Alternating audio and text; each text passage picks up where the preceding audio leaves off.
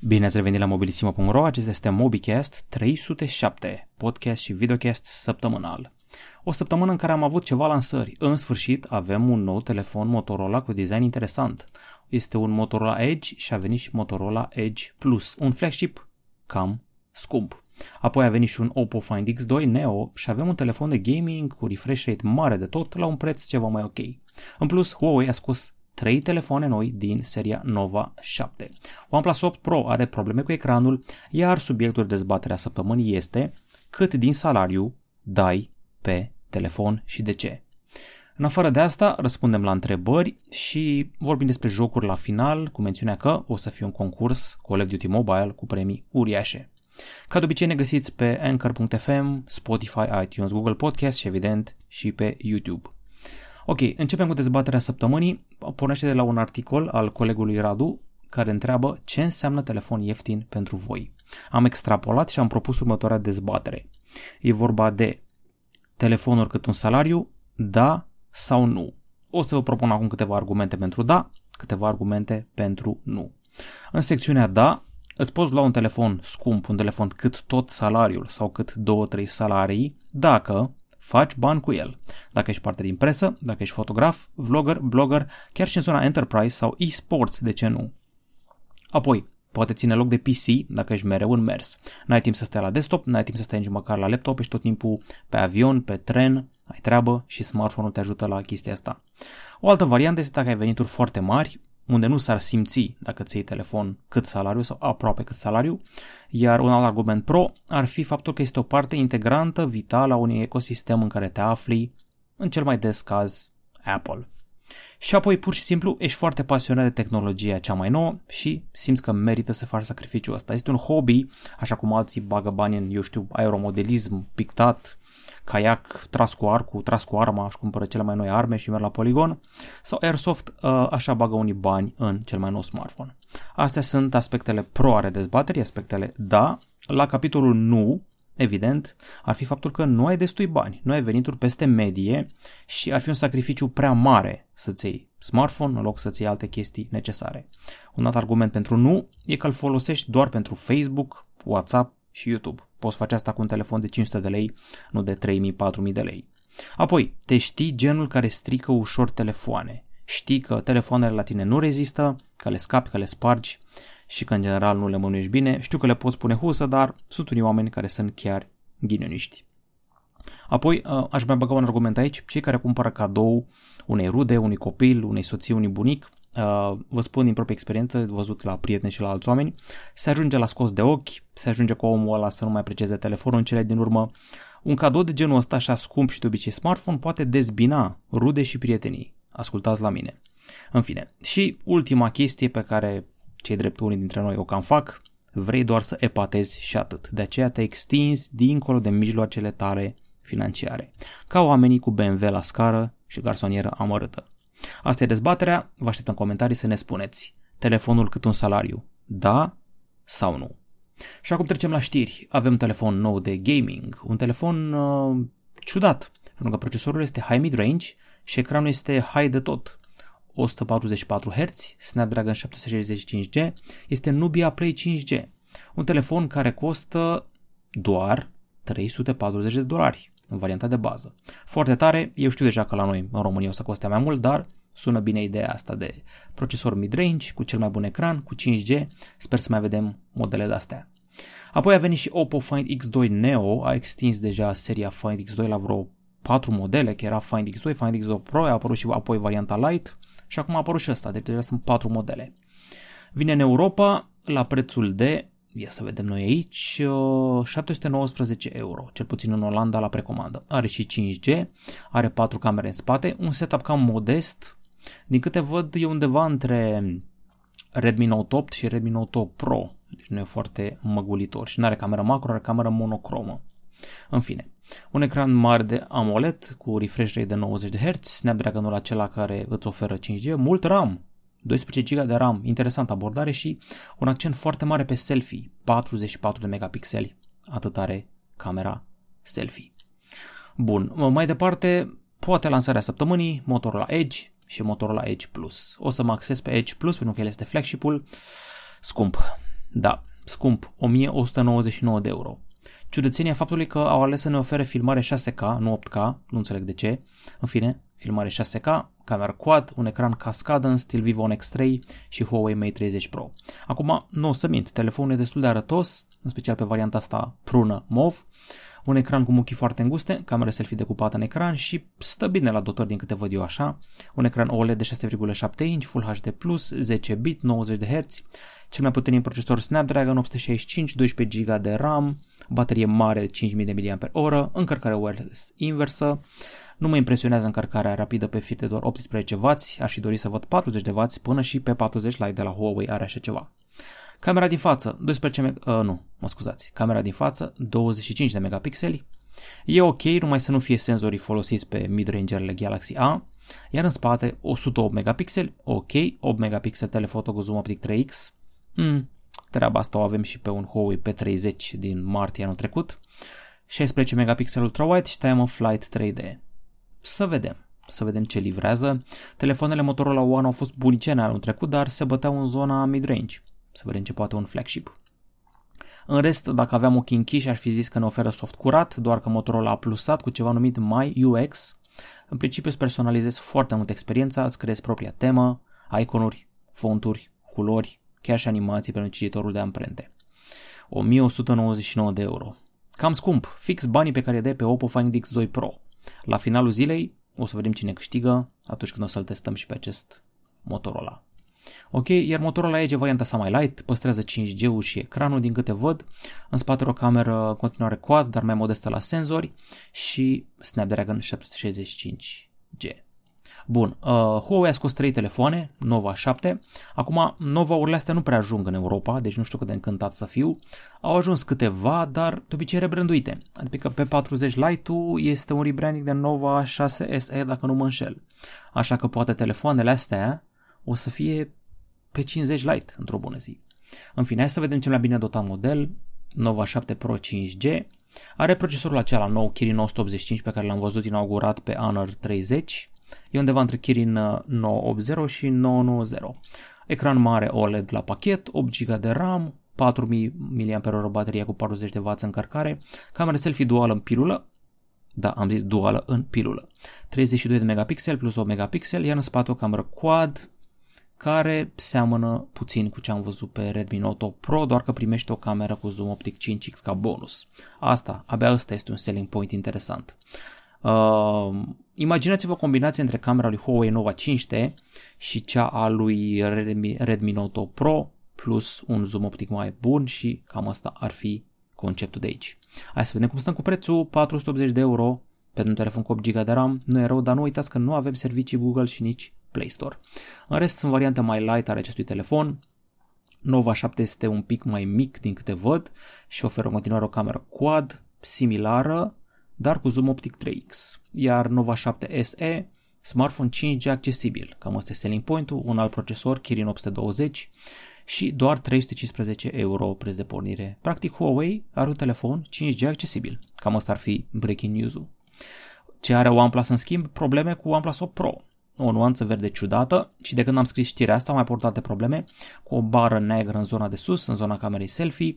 Avem și uh, un black crunch, ceva de genul ăsta. În principiu se comprimă ciudat imaginea când treci de la negru la gri și mai sunt și alte probleme precum retenția imaginii pe ecran. Așa că sunt și foarte mulți oameni care se plâng de treaba asta la OnePlus 8 Pro pe forumuri, OnePlus pe Reddit, pe Twitter, deci sunt probleme. Sperăm să se rezolve. Deja a promis OnePlus că o să vină cu un fix. Iar LG Velvet a apărut ca design și ca unele specificații, mă credeți că pe mine nu mă dă pe spate, nici camera, nici designul, e un fel de Xperia 1 sau Xperia 5, doar că într-o variantă care vrea să fie mai fashion. Nu prea mă dă pe spate LG Velvet, se anunță a fi scump și cu dotări mid-range, poate doar cu culorile, nuanțele, dar nu cred că mai e loc de fashion phone în 2020. Gata cu știrile, trecem la întrebări, începem cu forumul unde văd că nu prea ați mai pus întrebări în ultima vreme. Cine pune întrebări pe forum are automat răspuns de la mine. Domnul T30 mă întreabă dacă merită Gemini Planet. Cred că e genul acela de telefon cu Linux sau ceva prin crowdfunding, un proiect din ăla care nu știi dacă se va concretiza, dar dacă iese e ceva special, este o resurecție a PDA-ului, a uh, telefoanelor cu tastatură QWERTY, a locuitorilor de laptopuri, sună interesant, dar costă mult și nu ești sigur că îl primești. Li se schimbă specificațiile de 10.000 de ori. Na. Ok, uh, mă mai întreabă de Vivo X3, nu mă omor după telefoanele cu ecran cascadă și e greu să te obișnuiești cu un telefon fără butoane și te distragi în videouri și în jocuri. Apoi OnePlus 8 Pro rupe la preț și intră în trenul telefonelor cu găurică pe stânga. Nu mă consider fan al trendului. Tu? Băi, nu știu cum să zic, dar prefer o găurică în ecran decât o cameră pop-up selfie. Cam asta aș avea de spus. Și acum trecem la YouTube, unde ați dat numai puțin de 30 de comentarii. Mr. Chucky mă întreabă între OnePlus 8 Pro și Oppo Find X2 Pro ce aș alege. Am testat doar variantele light ale telefonelor ăstora, mă rog, light, adică variantele fără Pro. În principiu, pot să anticipez faptul că OnePlus 8 Pro are o super baterie, judecând pe OnePlus 8. Oppo Find X2 Pro mă aștept să aibă o super stabilizare a camerei, după Oppo Find X2 pe care l-am testat eu. Mm, cred că e o chestiune de software. Culmea. Îmi place mult mai mult Oxygen OS decât Color OS, deci cam aici o să fie diferența. La performanță nu cred că e absolut nicio diferență și practic într-un fel sunt cam același telefon, că sunt făcute de două companii care vin sub aceeași umbrelă. Este un gigant chinez numit BBK, iar BBK include OnePlus, Oppo și Vivo, deci cam același telefon cu alt nume. Hai să nu fim foarte uh, visători. Deci între OnePlus 8 Pro aș merge pe OnePlus 8 Pro datorită softului, dar are grijă cu toate chestiile alea cu ecranul verde, întâi să se rezolve cu update-uri, după aia discutăm. Și vezi și prețul. E mai avantajos parcă OnePlus 8 Pro. Ok, hai să vedem ce mai întreabă lumea. Luis Parfeni, nume de cântăreț, sună destul de catchy așa. Uh, Huawei P40 Lite sau Motorola One Zoom? Depinde de un singur lucru. Faci poze noaptea, îți trebuie zoom optic 3x, cam cu asta plusează Motorola One Zoom. Se descurcă noaptea și se descurcă bine la zoom, în rest se poate bate de legal. Huawei P40 Lite e mai bun ziua, la poze, și mi se pare că nici noaptea nu a fost chiar rău. Deci, tu să-mi zici dacă îți trebuie zoom și captură noaptea. Dacă răspunsul e nu, rămâi la P40 Lite, care e mai bun decât telefonul Motorola pe timp de zi. Hai să vedem. Uh, Balan Cristi, ce mi-a recomandat între iPhone XS și iPhone SE 2020. Mă interesează camera și durata bateriei, mulțumesc anticipat. Acum n-am testat iPhone SE 2020, de-abia s-a lansat, mai durează, dar mă gândesc că cu ecranul ăla mic și care bănuiesc că nu e OLED, evident că nu e OLED, cât poate să consume, să vedem și ce baterie a pus. Apple, ca de obicei, e misterioasă, rămâne de văzut ce baterie au pus, dar mă gândesc că nu sare de 2000 de mAh. Ar trebui să reziste destul de mult bateria, cu toate că procesorul acela, Apple A13, este foarte înfometat, consumă multă energie și am auzit că l-au subtactat pe telefonul ăsta, deci vezi testele de baterie înainte de toate, înainte de decide să iei telefonul și nu mă pune să compar camerele pentru că e evident că iPhone XS este mai bun la cameră, adică chiar este evident. Ok, uh, altă întrebare, Vlad Alexandru e posesor de Galaxy A70 și a făcut actualizarea la Android 10 pe 1 aprilie, nicio problemă până acum. Acum știi cum e, unii oameni nu au avut probleme, unii oameni nu au avut probleme, dar nu cred că ai vrea să fii printre aia care au probleme, așa că mai bine nu faci update-ul până nu 100% sigur că s-a remediat. Alexandru Alexuțu, salut Alex, ce părere despre telefoanele Cubot? Am văzut că mulți oameni din afară laudă compania. Cred că este genul acela de firmă precum sunt multe din China, Yulfon, Dugi, Ligu, um, mai erau unii, îmi scapă, Yumi, parcă Yumi, Yumi Digi. Ce să zic, este un pic de joc de noroc cu telefoanele astea. Dacă citești 20 de review-uri consecutive pe Gearbest și Tom Top care sunt pozitive, mă gândesc că nu o fi chiar așa de rău telefonul. Cam după asta mă raportez eu, când nu am ocazia să-l testez. Asta e cea mai bună soluție. Dacă vezi că 40 de oameni zic e ok, o fi ok. Nu pot să fie toate review-uri plătite. Flo David spune că a făcut precomandă la iPhone SE. Bravo ție. E un preț, să zicem, acceptabil 2300 de lei față de cât cerea Apple de obicei pe un telefon. Și dacă ești om care vrea ecran mic la telefon, cam ăsta e telefonul pentru tine. Dorin Sprâncenatu, care are camera mai bună, Galaxy S10 sau OnePlus 8? Din câte am văzut eu la prima vedere, OnePlus 8 pentru că Totuși a trecut un an, au avut timp să găsească senzorul ăsta bun, plus că Galaxy S10 lucra cu senzor de 12 megapixeli, aici lucrăm cu unul de 48 de megapixeli care s-a consacrat deja anul trecut, Sony IMX586. Dar diferențele în social media nu ar trebui să fie mari, ci spre inexistente, adică dacă pui poze cu aceleași cu telefonul OnePlus 8 sau cu S10, nu ar trebui să vezi diferențe uriașe în social media. Adrian Nicolae, OnePlus 7 Pro sau Galaxy Note 10 Plus? Păi depinde ce faci cu stylusul. ar fi un păcat să-ți iei un Note 10 Plus să nu folosești stylusul. Trebuie să te gândești. Chiar îmi trebuie stylusul? OnePlus 7 Pro e telefon de mers la concerte, am zis asta foarte clar, e genial să mergi la Untold, Electric Castle, Summerwell, dar anul ăsta nu se mai ține, așa că nu știu la ce mai trebuie. Pe de altă parte poți să faci ceva business cu Note 10 Plus, dar și ele telefon de filmat și editat imers și augmented reality, așa că iar mai greu că ești și tu pe afară. Nicolae Busuioc, ai cont pe Twitch, ce urmărești acolo dacă ai? Uh, intru foarte rar, mă mai uit la Bobo Spider din când în când, mă mai uit la alți YouTuber încercând să fac rost de un cod de Valorant să-l joc și eu. În principiu nu prea mă uit. Am înțeles că Iceman Lucky e tare pe acolo, deci în România doar Iceman Lucky și Bobo Spider, cam atât urmăresc. Și ultima întrebare, uh, hai să vedem pe cine alegem pentru ultima întrebare.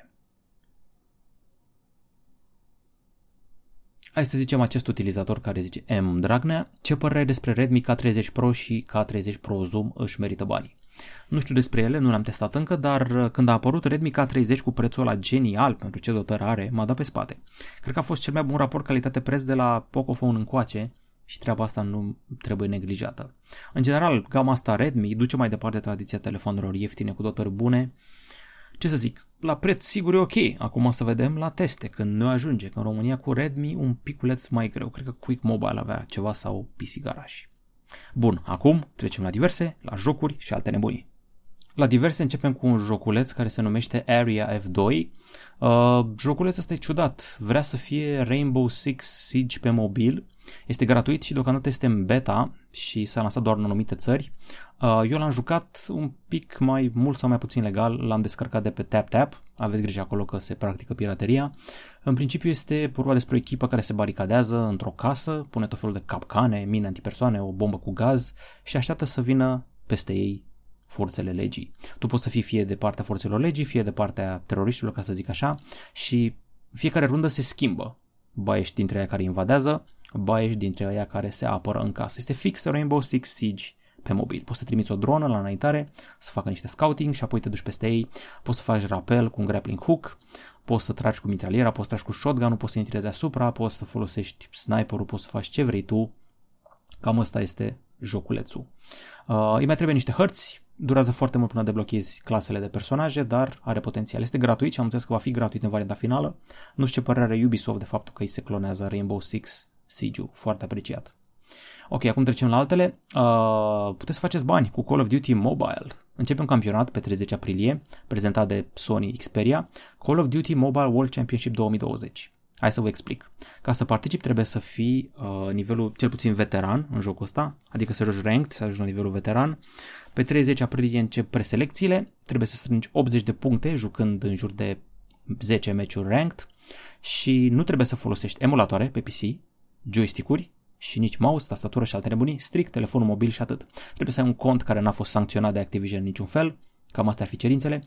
Scrie aici că eligibilitatea se va anunța ulterior, deci e posibil ca doar anumite regiuni să fie alese. Reside in an eligible region, scrie aici, 18 ani, deci cam astea ar fi condițiile. Fără emulator, fără joystick, fără controller, 18 ani și să fii veteran sau mai sus.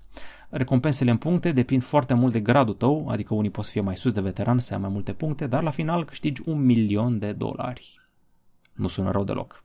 Cred că se joacă Team Deathmatch, nu au specificat, dar mi-e greu să cred că se va juca Battle Royale, așa că mai degrabă Team Deathmatch.